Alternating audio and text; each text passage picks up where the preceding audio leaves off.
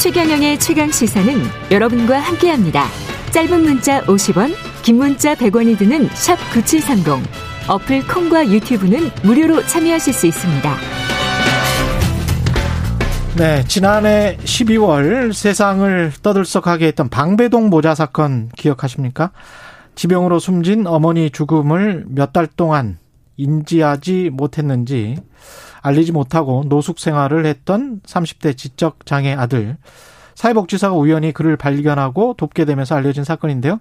사건 이후 아들 최용준 씨의 삶 어떻게 달라졌는지 KBS 시사기획창 홍혜림 기자가 아, 최용준 씨의 삶을 100일간 취재해서 어제 시사기획창에서 보도를 했습니다. 홍혜림 기자 나와 있습니다. 안녕하세요. 네, 안녕하세요. 예.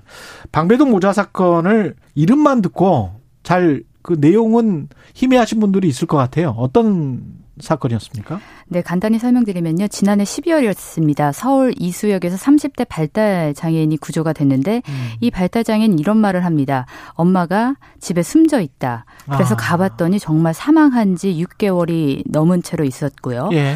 갔더니 또 각종 공과금이 체납돼 있었습니다. 그래서 예. 왜 이렇게 사회복지 혜택을 못 받았나 따져봤더니 이혼한 전 남편과 딸이 있었죠.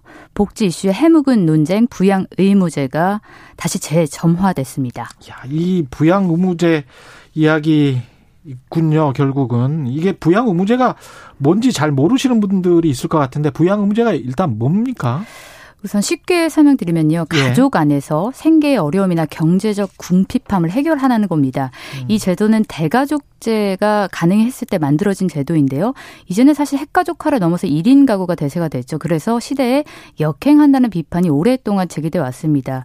그런데 아직까지도 많이 개선이 안 되고 있고 네. 이러다 보니까 당시에는 또 이런 주거급여만 받을 수 있었어요. 그래서 이런 이수역에 슬픈 사건이 발생을 했던 거죠. 그러니까 부양 의무제라는 음. 거를 쉽게 말하면 부양할 아들 딸이 있으면 그렇죠. 그 아무리 가난하더라도 그리고 그 아들 딸이 이렇게 좀 지적 장애를 안고 있다면 예. 아무리 가난하더라도 국가로부터 어떤 복지 혜택을 일정 정도 받을 수 없다. 배제된다. 이런 이야기잖아요. 어, 그렇게 볼 수 있죠. 예. 예, 예, 예. 그래서 이걸 뭔가 보완해야 된다. 음. 구멍이 아주 큰 구멍이 우리가 있는 것 같다. 네네. 네. 뭐 이런 건데 최용준 씨 같은 경우는 거, 그것을 어떤 일반화할 수 있는 그런 어떤 하나의 사례가 되는 거죠. 그렇죠. 그런데 예. 이제 좀 특수한 경우이기도 특수한 합니다. 경우. 현재는 이 장애 등록도 예전보다 많이 간소화됐고요. 예. 또 그리고 가족관계 단절서를 제출을 하면 이런 급여를 받을 수 있는 길도 열렸습니다. 그런데 이제 취재를 해보면 최용준 씨 같은 경우에는 어머니가 예. 이전 남편과 연락을 하는 것을 극도로 꺼려 하셨습니다. 아. 마 개인적 사유가 있었을 것 같고요. 네, 무슨 사유가 있었겠죠? 예, 예, 예. 그래서 이런 것 때문에 급여를 받는 것을 굉장히 두려워하셨던 것 같아요. 예. 그렇기 때문에 이번 사건으로 인해서 이 생계급여 받는 게 가장 중요하거든요. 액수도 크고 하기 때문에 생계급여에서는 조건부로 폐지가 됐습니다. 음. 그래서 부양 의무자의 자산이 9억 미만이거나 연소득이 1억 1억 미만일 경우에는 조건 없이 받을 수 있게 됐고요. 예. 다만 의료급여에서의 그 폐지는 아직까지 구체화된 것이 없습니다. 아, 의료급여는 네. 그러니까 급여료는 계속 내야 된다는 거죠? 그렇죠. 급여가 예. 총 4개입니다. 그러니까 예.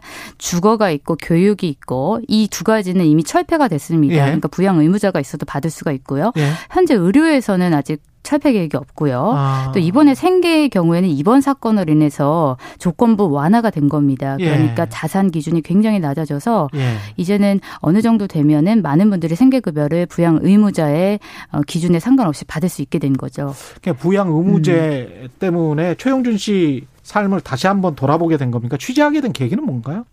우선 12월에 이 뉴스를 보고 들었던 생각은 2020년 지난해죠. 네. 그 대한민국 이렇게 발전했는데 이런 일이 일어났어 이런 생각으로 취재를 했고요. 아. 사실 언론에서는 이슈가 반짝일 때만 뉴스를 쫓는다는 그렇죠. 비판이 있었습니다. 그렇죠. 그래서 그 뉴스 이후에 뉴스가 궁금했고 예. 이렇게 관심이 모아졌는데 그 개인의 삶이 이 제도 안에서 녹아들을까 하는 궁금증이 있어서 음. 취재를 하게 됐는데 첫날 1월 1일 날 방문을 드렸는데 저는 사실 공적 시설에 있을 거라고 기대를 하고 갔는데 민간 민간복지사이자 또 전도사이신 또 네. 동작구청 주무관이시기도 합니다. 개인의 집에서 보살핌 속에서 자립을 도모하고 계시더라고요. 그 주무관 집에 있어요? 예 예예. 지 이제는 이제 발달 장애인 자립 지원 주택에 들어가는데요. 예. 100일의 동행기 안에서는 그 개인의 집에서 있었습니다. 그래서 저는 아 이게 꼭 들여다봐야 할 이슈라고 생각을 하고 취재를 하게 됐습니다. 그러니까 아까 지금 말씀하신 것대로 개인의 삶이 제도 안에서 얼마나 녹아 있을 수 있나. 근데 보니까 어떤 그 주무관이 그 사람을 어떻게 보면 이제 받아들여 준 거잖아요. 그렇죠. 예, 그래서 음. 그런 착한 주무관이 없었다면 최용준 씨 같은 경우는 살 곳이 없었다는 이야기인 거네요. 어, 어떻게 보면 그렇게 말할 수도 있습니다. 예. 물론 뭐 최영준 씨가 당장 노숙인의 쉼터라든지 이런 데는 가실 음. 수 있었겠지만 이 지적 장애가 있기 때문에 한 일곱 살 수준의 어, 지능과 또 네. 마음가짐을 갖고 있다고 생각하면 돼요. 그래서 굉장히 불안해했기 때문에 만약에 노숙자들이 가는 쉼터를 갔으면 어, 불안감을 더 겪을 수 있는 위험성이 있었고요. 그렇기에 음. 이런 봉사활동을 오래 해왔던 김재영 선생님께서 아, 자기가 제대로 된 쉼터 그러니까 보금자리를 얻을 때까지 돕기로 했다라고 해서 저희가 취재를 한 겁니다. 이 3만 달러 시대에 이 정도로 빈곤한 사람들을 도와줄 수 없다는 게 그 뭔가 제도적 허점이 있다는 게 좀 문제인 것 같은데 모자가 살던 집에 지금 네네. 다른 사람들이 살고 있습니까? 아니면 가보셨어요? 네, 그 집은 현재 재개발이 진행되기 때문에 음. 살고 있는 사람들이 없습니다. 전셋집이었고요. 예. 그 집에 꼭 갔어야 됐어요. 왜냐하면 최영준 씨가 자립을 하기 위해서는 과거 청산이 필요했거든요. 예. 엄마가 남기셨던 부채들도 있고 해서 짐도 빼야 아. 되고 해서 어. 갔었는데 저희가 빌라 문을 연 순간 벽 한 면에 엄마가 남겼던 손글씨가 가득했습니다. 벽 한 면에 네, 그래서 벽지에 막 쓰는 예, 거예요. 예, 예. 벽 한 면에요. 그래서 어떤 내용인가 살펴봤더니 가스료, 전기료, 뭐 수도료 등 각종 공과금의 액수와 납부 일자가 적혀 있었어요. 그걸 보면서 제가 들었던 생각은 엄마가 정말 혼자 어렵게 살았지만 아들을 지키기 위해서 노력했다.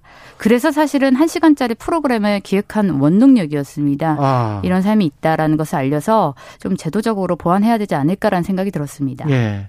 지금은 최용준 씨 같은 경우는 어떻게 지원을 구체적으로 받고 있습니까? 예. 우선 급여의 부분을 얘기하면요. 이제 최용준 씨는 장애인 등록이 됐습니다. 그래서 의료급여를 받을 수 있게 됐고요. 그래서 이번 프로그램 보시면요. 난생 처음 치과를 가봤습니다. 처음 태어나서 어. 처음 치과를 가봤고요.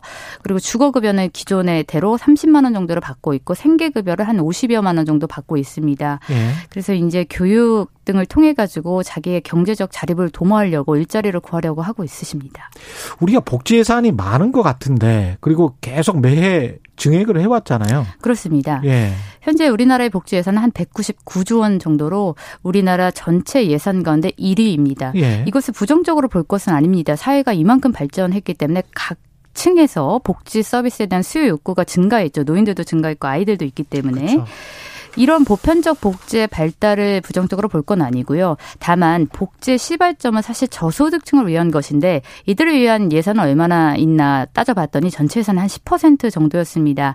이 10%로 커버되는 인구를 따져보면 한 200만 명 정도예요. 예. 근데 우리가 국책 연구기관의 추산 빈곤층 자료를 보수적으로 봐도 최소 빈곤층은 500만 명 정도일 것으로 예상이 아. 됩니다. 그럴 예. 경우에 한 300만 명 정도의 복지 사각지대 인구가 있는 거죠. 그렇기 때문에 우리가 어 199조의 거대 예산 가운데 누수되는 지점은 없는지 살펴서 재정의 효율성을 한번 따져보고 제대로 된 예산의 분배를 할 필요가 있다라는 생각이 들었습니다. 예.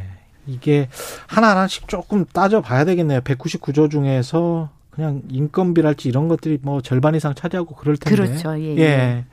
이 복지 선진국들 같은 경우에는 뭐 어떻게 하고 있는지 우리가 좀 배울 시스템 뭐 이런 게 있을까요? 예, 사실 이번 취재를 하면서도 해법이 나오지 않아서 복지 선진국 스웨덴의 문을 두드려 봤습니다. 예. 거기에 1984년생 용륜 씨와 나이가 똑같고 지적 장애인이고 한부모 가정에서 자랐던 스웨덴인 올레 씨를 취재했는데요. 예. 그분은 특수학교를 졸업하고 일자리를 얻어서 자기의 아파트를 얻어 자립을 했습니다. 그래서 그 어머니를 한번 만나봤습니다. 어머니 어떤 삶을 살았냐 여쭤봤더니 학교에서 놀림을 당하고 이런 어려움은 있었지만 음. 사회는 분명히 자기에게 가능성을 줬다라고 얘기를 합니다. 자기가 반 일제 간호사로 일하면서 아들을 돌봤는데 전일제로 일한 만큼의 보조금 받았기 때문에 일상적인 어. 삶이 가능했다. 결국 여기서 제가 읽었던 지점은요. 개인의 불행을 사회 제도가 보완함으로써 일상의 삶에 가까워지게 하는 것이 복지 사회의 진정한 의미가 아닐까라는 생각이 들었습니다. 그들을 배제하거나 소외시키거나 그런 게 아니고 일상의 삶에 네네. 네. 가까워지도록 하는 거. 네. 아주 중요한 말씀이신 것 같고요. 최용준 씨 이야기 같은 경우는 어제 이제 KBS 1TV 시사객 창에서 보도가 됐고 네. 프로그램 다시 볼 수 있죠? 네, 볼 수 있습니다. 예. 홈페이지 오시면 언제든지 보실 수 있고요. 또 예. 포털에 홍예림 기자 치셔도 예. 쉽게 찾아볼 수 있습니다. 알겠습니다. 네. 말씀 감사하고요. 지금까지 KBS 홍혜림 기자였습니다. 고맙습니다. 네, 감사합니다. 4월 26일 월요일 KBS 1라디오 최경련의 최강시사 오늘은 여기까지고요. 저는 KBS 최경련 기자였습니다. 내일 아침 7시 20분에 다시 돌아오겠습니다. 고맙습니다.